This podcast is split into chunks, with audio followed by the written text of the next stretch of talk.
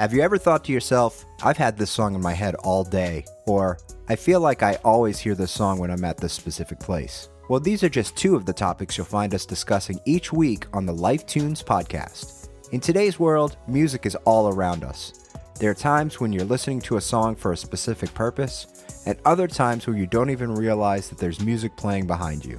The songs, lyrics, and melodies that enter our ears and minds have direct impact on our energy levels, our feelings, and our spirit.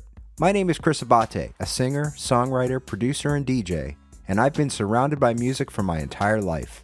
I'll be your guide to learning about different types of music that inspires us, makes us sad, sparks ideas, and everything in between.